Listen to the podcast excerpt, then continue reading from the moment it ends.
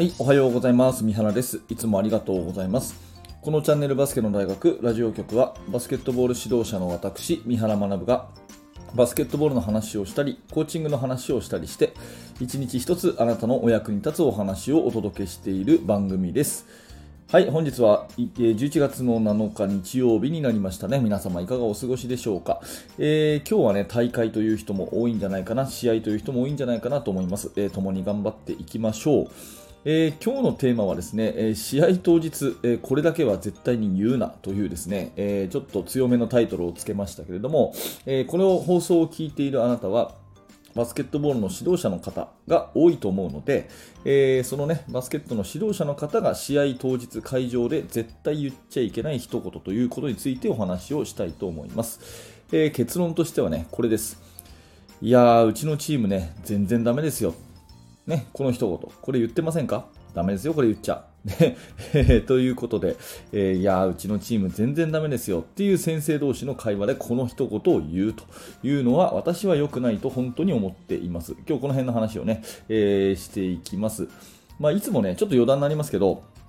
このラジオ毎朝起きたらすぐに撮っていて、えー、大体まあ何を喋ろうかなって少し頭の中で考えながらですね、えー、昨日あった出来事とか、昨日見た試合のこととか、まあそんなね、えー、ことを話をしてるんですけども、えー、少しね、詳しく話をまとめておこうというときは、えー、記事にブログを書くんですね。あのブログ記事に台本を書くんですよ。うん、基本、ノー台本で、えー、台本なしでバーッと喋るんですけど、ちょっとね、整理しとこうというときは台本書くんですね。で、まあ、そのブログがあるときはですね、大体記事にして、まあ、置くんですけども、文字数で言うとね、もう1000文字いかないぐらいなんですが、まあ、今日なんかね、書いてたら熱くなっちゃってね、2500字ぐらい書いちゃった。あ、2500もいってないな、2057文字でしたね。えー、ちょっと書いてみました。ぜひね、あのブログ記事の方も読んでみてください。さてさて、えー、本題なんですけども、試合当日ですね、絶対言うなという一言は、まあ、いやー、うちのチームね、全然ダメですよって、これですね。まあ、試合会場で、試合が始まるまでにまあ少し時間がありますよね。で、大体まあどの学校もステージ上にパイプ椅子とか置いてあって、えー、先生たちが座るような場所あるじゃないですか。で、そこで先生たちの話がね、始まりますよね。えー、今日よろしくお願いしますとかなんか言ってね、えー、どうですか調子は？みたいな、そんな話からするとですね、いや、全然ダメですよって、本当弱くてねとかっていう話をするのをよく聞くんですけど、これやめた方がいいと思います。で、私はね、若い頃言ってた時あります。でも、最近は絶対に言わないようにしてます。本当に謙遜してっていうところじゃなくて、これ良くないと思うんですね。まあ、そもそも考えたら、それ嘘だからです。全然ダメですよっていうことはまずないでしょ。だって部員がちゃんといてね、で毎日活動ができてて、でこの日のために練習をしてきて、で今日ここにいるんですから、それだけでまず十分じゃないですか。まずは。ね。どこが全然ダメなんだろうって話ですよね。でまあ、仮にですよ、その技術的にね、下手でパスミスが多いとかね、シュートが下手とかね、そういう話をしてたんだとしましょう。仮にね。まあ、多分そういう意味で全然ダメですよって言うんだと思うんですけど、でもそれだとしてもね、まあ、上を目指せば目指すほど相対的にみんな下手なんですよ。でしょ ?NBA の選手だってもっと上手くなりたいと思ってね、日々トレーニングをするわけで、もう完成しましたなんて絶対ありえないし、あっちゃいけないことですよね、選手である以上。っていうことを考えたら、下手っていうのは良くなる可能性を示しているわけで、もうダメな理由にはならないはずですよね。そこをもって、いやうちのチームね、全然ダメですよ。弱くてね、今日一応一応試合やりますけどね、今日なんかもうボコボコにやられますよみたいなね、話を先生同士でしてる。これ、本当に嫌だなと思うんですよ。うん。で、もっと言うとですね、先生がこういうこと言ってるからチーム本当ダメになっちゃうと思うんですね。ちょっと厳しい言葉でごめんなさい。でも、なんでかっていうと、それ生徒に聞こえてるからです。で試合当日のステージの話が聞こえてるというよりは、そういうことを試合当日に言っちゃう先生の日頃の言動、日頃のそういうなんか一言とか、やっぱりメッセージ、お前たちはダメなんだっていうメッセージは全部こう伝え、伝わってると思うんですよ。その技術的にね、こういう風にやるんじゃなくて、この時はこうしなさいとかっていうことを指摘するとか、戦術面でこうだとかね、あと心の持ちようとしてダメじゃないかって叱るとか、そういうのは全然 OK なんですけど、その根本的に信じてないみたいなところっていうのは、やっぱり伝わっちゃうんだと思うんですね。うん。まあ、あのーまあ、ヘッドコーチ、先生がそういうスタンスだと、じゃあ生徒の子供たちの自信っていうのはどこから生まれるんでしょうって話になってくるわけで、まあ、選手っていうのは僕はいつもあの思うんですけど、やっぱり結局ね、半信半疑で絶対プレーしてるんですよ。上手くなりたい。でもうまくいかなかった。ね。本当に上手くなってんのかなこの練習でいいのかなね。悩みながらやっぱり毎日やってるんですよ。もう今日が最高。もう自分たちはね、伸びてしかいないって本当に心底思いながら練習してる人なんていないんですよ、絶対。うんまあ、スポーツってそういうものだからね、完成がないから。だからいつも半信半疑でプレーしていて、実際は上手くなってても、実際は体が強くなってても、速くなっててもですね、半信半疑でプレーしてるものなんですよね。で、それを指導者が客観的に外から見て、君は最近本当に良くなったねっていう一言を言ってあげて初めて、あやっぱりそうなんだなっていうふうに確信が持てる。もうそれが選手であって、それが自信なんですよね。もう年齢が低ければ低いほど、子供な子供なほど、やっぱりその先生のですね、客観的に見て、いや、本当に最近左手のドリブルが上手くなったねとか、いや、ぶつかりに強くなったねとかですね、ジャンプ力が上がったねとか、あ背が伸びたねとか、何でもいいんですけど、その認めてあげた一言、承認の一言が、選手の自信になると思うんですよ。うん、そこをね、試合当日に謙遜の裏返しとはいえね、いや、全然ダメですよっていう風に言っちゃう人の日頃の態度って、お前たち全然ダメだよねって言ってると思うんで、やっぱりそれはね、大きな問題だと思うんですよね。うん。で、まあ、私もそういうことに気づいて、もうここ、何年ぐらいだ、もう、でも、本当に言わないです。このことは言わないですね。若い頃は言ってた時もあったと思うんですけど、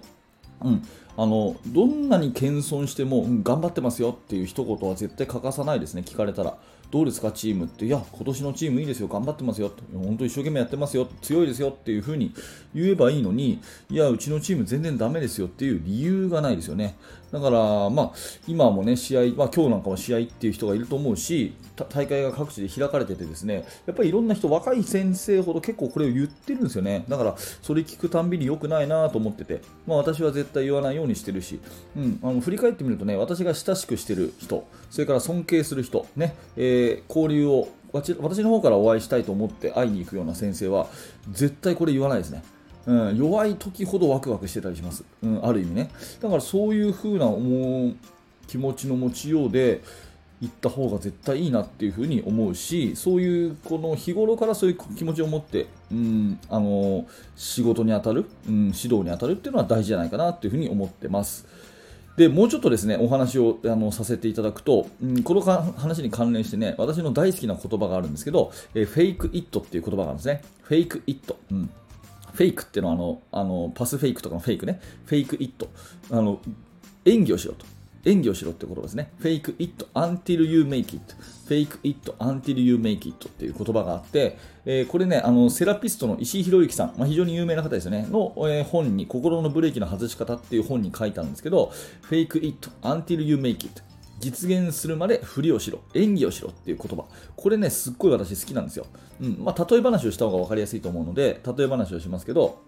まあ、ある人がラーメン屋を始めたとしますと。ね。えー、急にちょっと全然違う話であるんですけど、ついてきてくださいね。えー、ある人がラーメン屋を始めたとします。で、まあ、最初なんでね、分かんないこともあるし、ね、味もまあ自信がないのかもしれないし、まあ、いろいろあるあるんでしょうけど、最近どう？っていうふうに聞かれたらですね、まあ、店主がね、いや、うちの店全然ダメですよって言ったらその店行こうとしますかって話です。しないでしょうん。そうじゃなくて、たとえ演技でもいいから、いや、すごくいいですよって、ラーメン屋ね、やってみたかったんですよ。やっぱ人生はね、好きなことをして生きていくもんですね。もう毎日楽しくて楽しくて、あのぜひね、一度うち食べてきてくださいっていう風にね、そういう店だったらね、行ってみようかなって思うじゃないですか。でもそこをね、うん、どう？調子、ラーメン屋始めたんだってどう？いやー、全然ダメだよって、うちの店。お客さんも来ないしっていう風に言ってる店に行こうと思いますかって話ですよね。うん、だってやりたいことやってるんだもん。おー楽しいよっていやいいですよってどんどんねあの腕も上達してますよって言えばいいじゃないですかっていう話なんですよ。でお客さんが来てくれないから実績がない実績がないから自信が持てないっていうことだったら、まあ、バスケットで言うとね勝ったことがないから実績がない、ね、実績がないから自信が持てないっていうことだったら実績がないからお客さんが来ない、ね、お客さんが来ないから実績がないっていう風に堂々巡りになっちゃうんですよね。わかりますかね？バスケットだったら、いや、勝てないから自信がない。自信がないから勝てない。勝てないから自信がない。自信がないから勝てないみたいな、堂々巡りでそこから抜け出せないんですよ。うん。そうじゃなくて、やっぱり最初っていうのは、どうしても実績とか自信がない頃は、どうしてもこの、ある意味、はったりからじゃないと始まらないんですよね。だから、フェイクイットで、まずは演技することから始めましょうっていうね、こういう、まあ、石井宏之先生のメッセージで、これすっごい僕、腑に落ちてですね、自信を持つには、まずはフェイクイット、演技から始めましょうってことですね。まあ、例えば、もう自分はね、えー、まあ、ラーメン屋としてこういう、ね、売り上げを作りたいとか、まあ、もうラーメン屋の例えいいですかね。あのバスケットの監督としてねこういう風な人になりたい。こういうような、え、チームの成績出したい、まあ、全国大会行きたいとかあるんですけどそしたらじゃあ全国大会なら全国大会で行った時の自分を想像してその時の自分が喋ってるであろう言葉で日頃喋ればいいんですよ。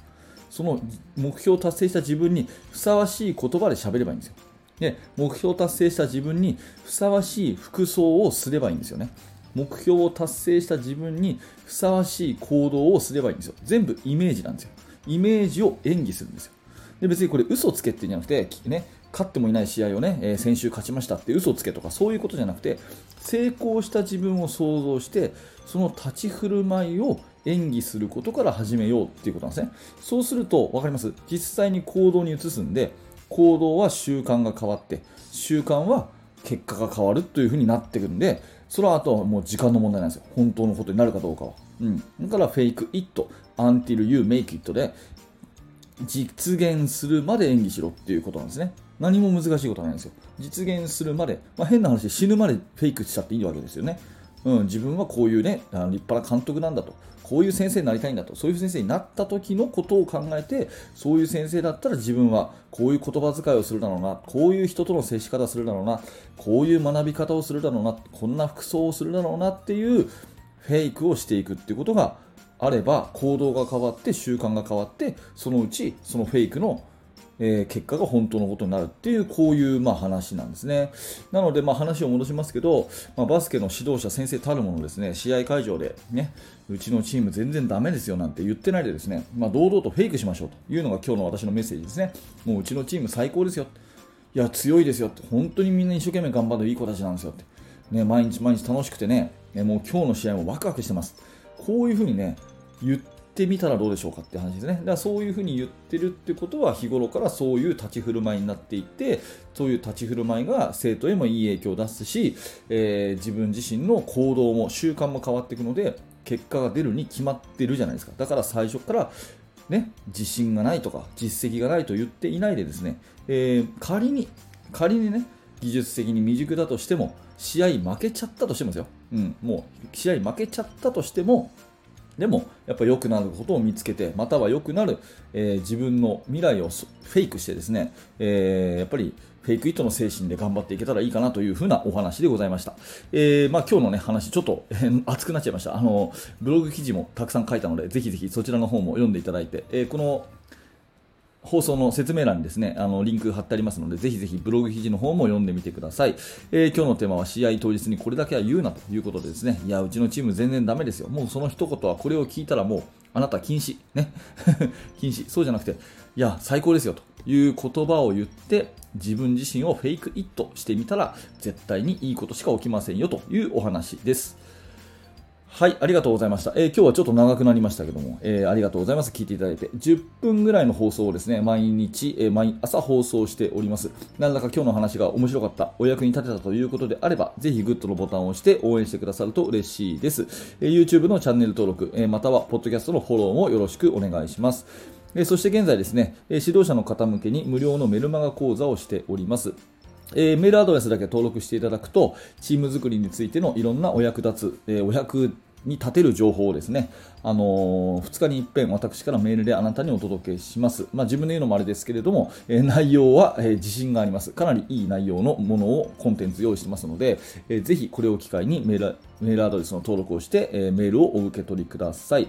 えそしてメルマガの方も受講されたという方はぜひですね、バスケの大学研究室というのでお待ちしております。こちらは、え現在進行形で手掛けている私の最新のチーム作りについてのお話とかを記事にしてまとめていたり、あとは全ての質問に、えその時に答えさせてもらったりとかっていうですね、え日本全国の指導者の方との交流の場となってますので、え興味のある方は、え説明欄のリンクからバスケの大学研究室覗いてみてください。はい、えー、本日も最後までありがとうございました。三原学でした。それではまた。